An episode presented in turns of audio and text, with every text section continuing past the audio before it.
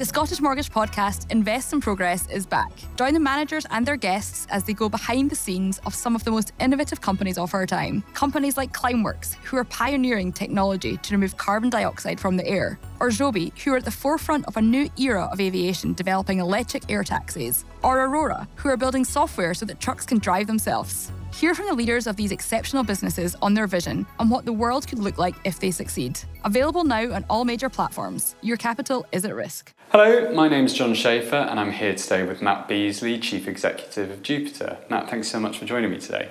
Pleasure. So, as we're here, sat here today, are you happy with the condition of the business? Yes, I mean, look, this has been a challenging year for the asset management industry, and very definitely, you know, markets have been hard work this year. You know, investors have generally been preferring lower risk assets, you know, whether it's money on deposit, low risk government bonds. It's been really hard as an active manager or indeed a passive manager to attract money into risk assets. So this year really has been about, as best as I can, focusing on the things that we control um, at Jupiter, recognizing there's so many things that we don't control, which of course markets are one of those. But therefore, the things that we can control, actually, this year has been, yes, a year of change, but actually also a year of a big progress for us. And you're a year into the CEO role, just over a year into the CEO role. It's not been an easy job to take on by, by anyone's terms. Is there anything that you might have done differently? No, I'm really happy with the things that we have done. I say we've been focusing on things that we can control ourselves. And we've made some great progress you know, with those individual things. So I think, for example, around the work we've done as regards fund rationalisation. It was a program I started a year and a half ago. You know, we've rationalised 25% of the fund range over the last year and a half. So that's taken out about 25 funds. And that's really important because it, clients will be able to see um, on our product shelf everything we do being truly differentiated and active. Yeah, that's what we as Jupiter stand for. We're an active manager.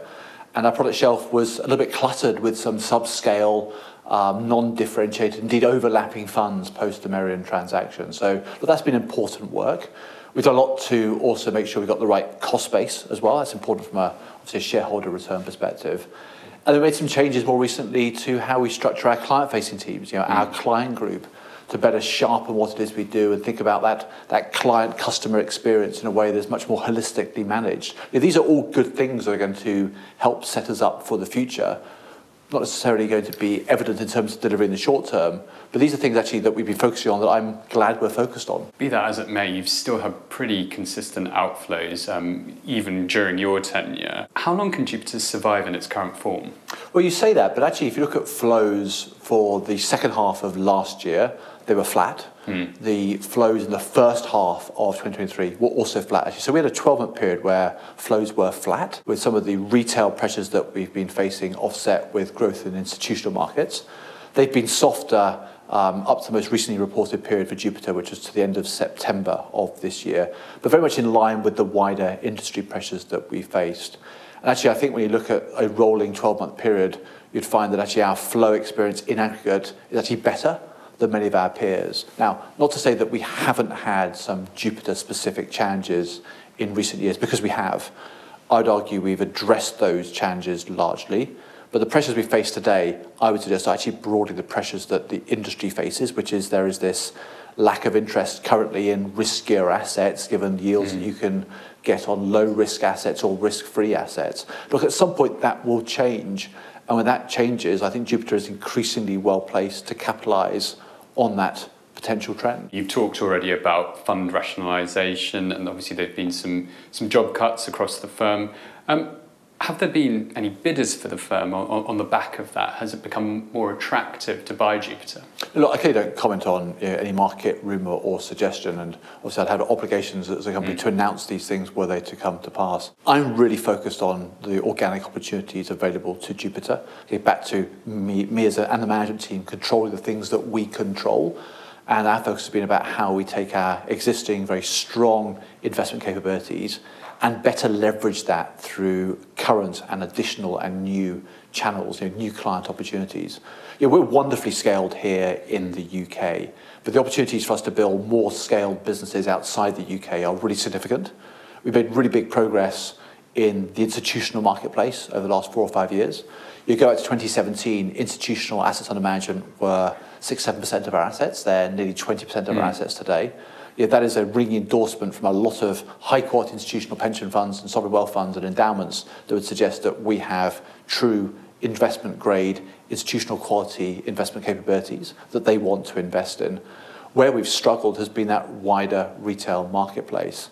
But we have some very strong performing strategies that in an environment which is a less risk averse, I believe will be relevant and useful to clients.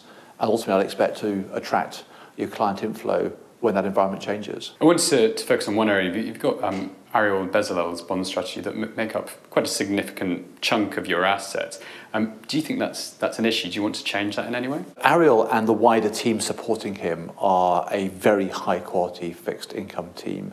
And while the largest fund, you know, uh, you know, here in the UK, the Strategic mm. Bond Fund across Europe and the rest of the world, the dynamic, you know, dynamic bond franchise, you know, is a well recognised leader um, in that particular you have still category. had out, out significant outflows out absolutely and so but I'll say below that as well alongside mm. that we have a range of other building block strategies that are equally strong and credible that are increasingly gaining momentum and gaining assets um, as well now that strategy has struggled from a performance perspective over the last year or so it's had a positioning that has been out of kilter with the market that's not unusual. We are an active manager, at times our investment management teams will have views that are different and differentiated and contradictory to underlying market consensus. So I fully expect there'll be periods of all of our investment strategies when they underperform. But the team has done a very good job of explaining exactly why they are positioned where they are positioned. And while, yes, they've absolutely been caught up in both the malaise that has been surrounding the fixed income markets over the last two years, and also some clients have very definitely allocated away from the strategy because of that shorter term weak performance. The long term track record of that team um, since inception is immensely strong.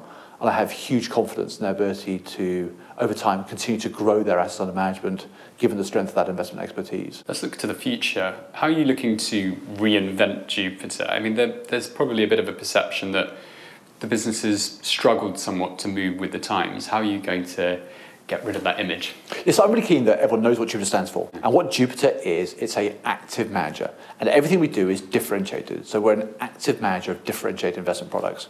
And what I really want is I want clients, when they're considering an active investment solution, recognizing that sometimes they will prefer or want passive solutions, mm. but when they're thinking about active investment capability, they think of Jupiter.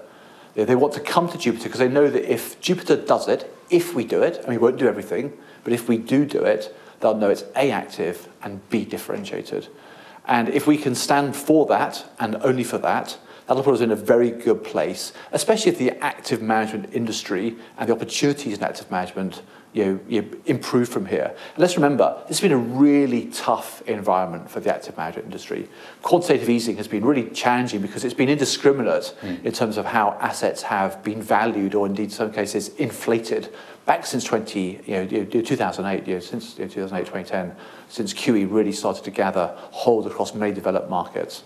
But look where we are today. We're probably possibly in an unwind of QE. You know, QE has become QT, so quantitative easing has become quantitative um, you know, tightening. Mm. And with that, you're seeing a lot more divergence in asset classes. You're seeing higher levels of volatility or intra-sector volatility. That's a good thing. You're seeing more dispersion that's a good thing. And you're seeing low levels of correlation amongst asset classes. That's creating opportunities for active managers. But it and has been an opportunity ahead. particularly tough for UK asset managers as well. You're not the only one that's seen its share price struggle recently. Um, you know, is there a sense that there's a need to reinvigorate UK markets? Is that something that you'd like to see? So, as a chief executive of a UK-based asset manager, I absolutely want to see a vibrant and successful UK asset management industry based off a vibrant and you know, growing UK um, economy. As I look at some of the investment that's occurring into the UK, I look at the likely change of government that will probably occur next year and the stability that that will bring. You, the, the, you know, having had you know, multiple chancellors and you know, obviously multiple mm. prime ministers you know, in the UK and that post-Brexit environment as well. You know, a vibrant, more balanced, um, more steady UK economy and UK regulatory framework will clearly be advantageous to a UK-based asset management company. And look, the UK is still a really important market for Jupiter. You know, we talk a lot about the institutional opportunity set, we talk a lot about the international opportunity set.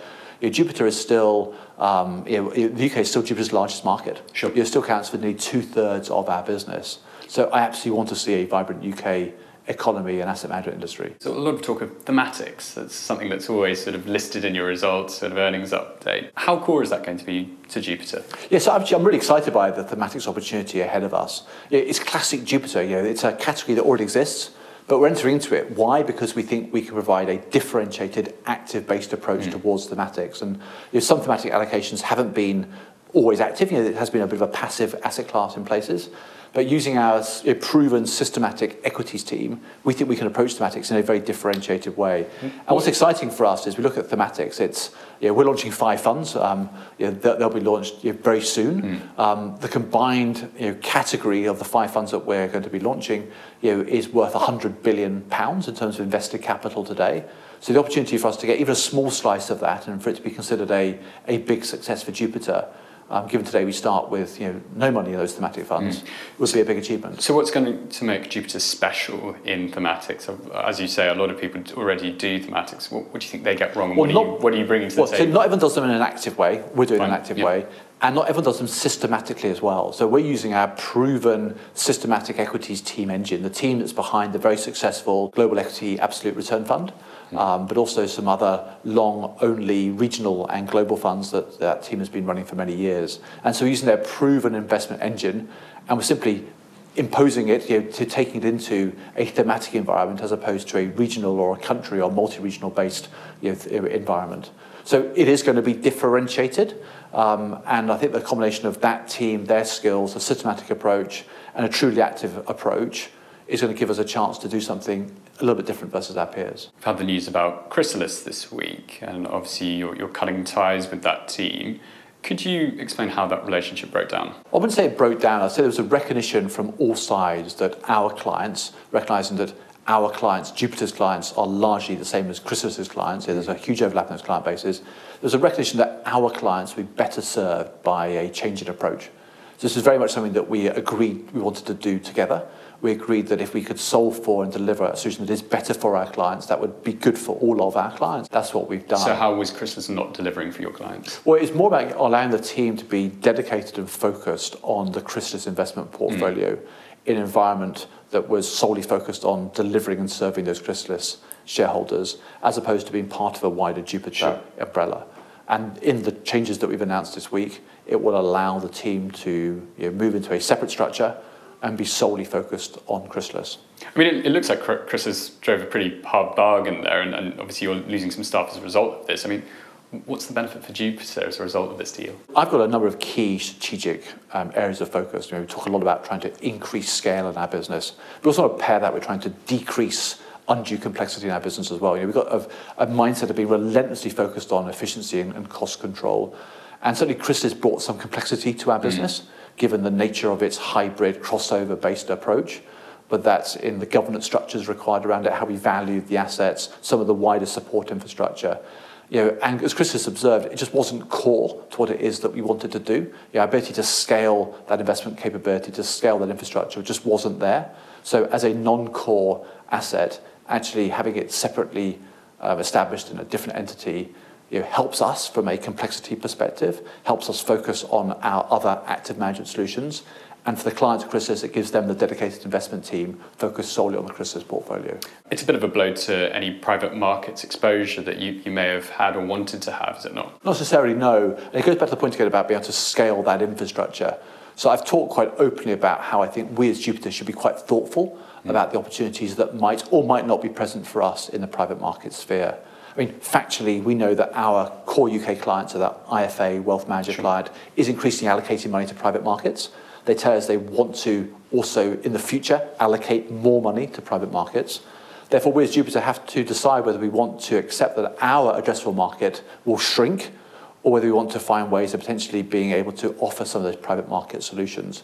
That's something that we're still thinking about in a very deep and thoughtful way, but Chrysalis was not the way to do that. and, and so it's just predominantly the trust structure maybe wasn't the right one to, to scale in private markets. Well, it's not so much about investment trusts. Actually, I think investment trusts are quite a neat solution for private markets, yeah. certainly here in the UK. It was more about the wider infrastructure that went around that. And look, this is where private markets are both interesting and challenging because some of that infrastructure required is quite bespoke to individual private market assets class. It's not like running, for example, a Japanese equities and a global equities strategy side by side, where they would leverage the same fund accounting structure, the same dealing system, the same dealing team. If you put, say, a crossover um, equities capability in the form of Chrysalis alongside, say, a private loan capability, those two things require very different mm. accounting and operational and support infrastructure alongside them. And so Chrysalis was never really going to be a platform for us to build a private markets business. That's why we saw it as non-core. And that's also why the changes we've made I think, are in the best interest of our clients and the Chrysalis client group too. When did you start having your doubts about Chrysalis? Is this when you came into the fold as CEO? It's not about doubts about Chrysalis. It was more about recognizing that while that team is highly skilled and the solution they're providing in the form of that investment trust is clearly very relevant and appropriate and attractive to a great many clients, I just don't think it sat best inside Jupiter. When we spoke last, you, you, you said that you were looking at private markets, but you'd need a partner could uh, Richard Watts' new team be that partner? Could you, in the future, be teaming up with Chrysalis in its new form again? Well, who knows what's ahead in, in, the future? I think when I was talking about a partner, I was thinking more likely about a private markets manufacturer, so to speak, yep. that had multiple investment capabilities, where potentially our client-facing needs and infrastructure and knowledge might be complementary and supplemental to what it is mm. that they might have as a potentially a niche or a more narrowly defined uh, private markets manufacturer. We're thinking about what that might look like. I say, as Jupiter, I want us to be quite deliberate about what this might be.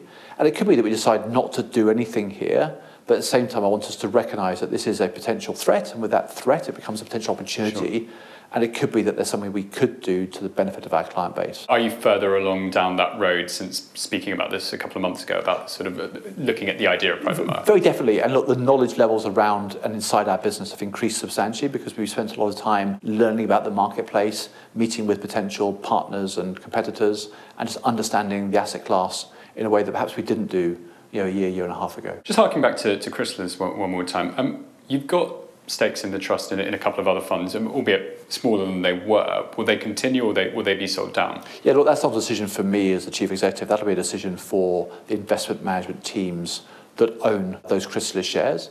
And I'd imagine, you know, as they have done already and they will do ongoing, they'll be making the, the decision dependent on the other investment opportunities that present themselves within their wider investment universe. And what about the future for the UK mid cap fund that Richard Watts was, was managing? Yeah, so Richard was running that fund with James Gilbert. Yeah, they were co managers on that fund. James is staying with mm. Jupiter, and James is going to be joined by Tim Service, one of the more senior members of the UK small and mid cap team, and they'll run that fund together in a co manager structure. Another hire, um, Adrian Gosden and uh, Chris Williamson joined in January from GAM, which, uh, along with their fund. Um, does that somewhat fill a hole that, that Richard Watts and Nick Williamson uh, are sort of leaving? I appreciate they're in a slightly different area, being um, UK equity income, but but it, it's I suppose it sort of cements your uh, dedication to UK equities. There. Look, I'm really excited by you know, the fact that Adrian um, Gosden and uh, Chris Morrison are going to be joining us um, in January. You know, they are two highly respected UK equity income managers.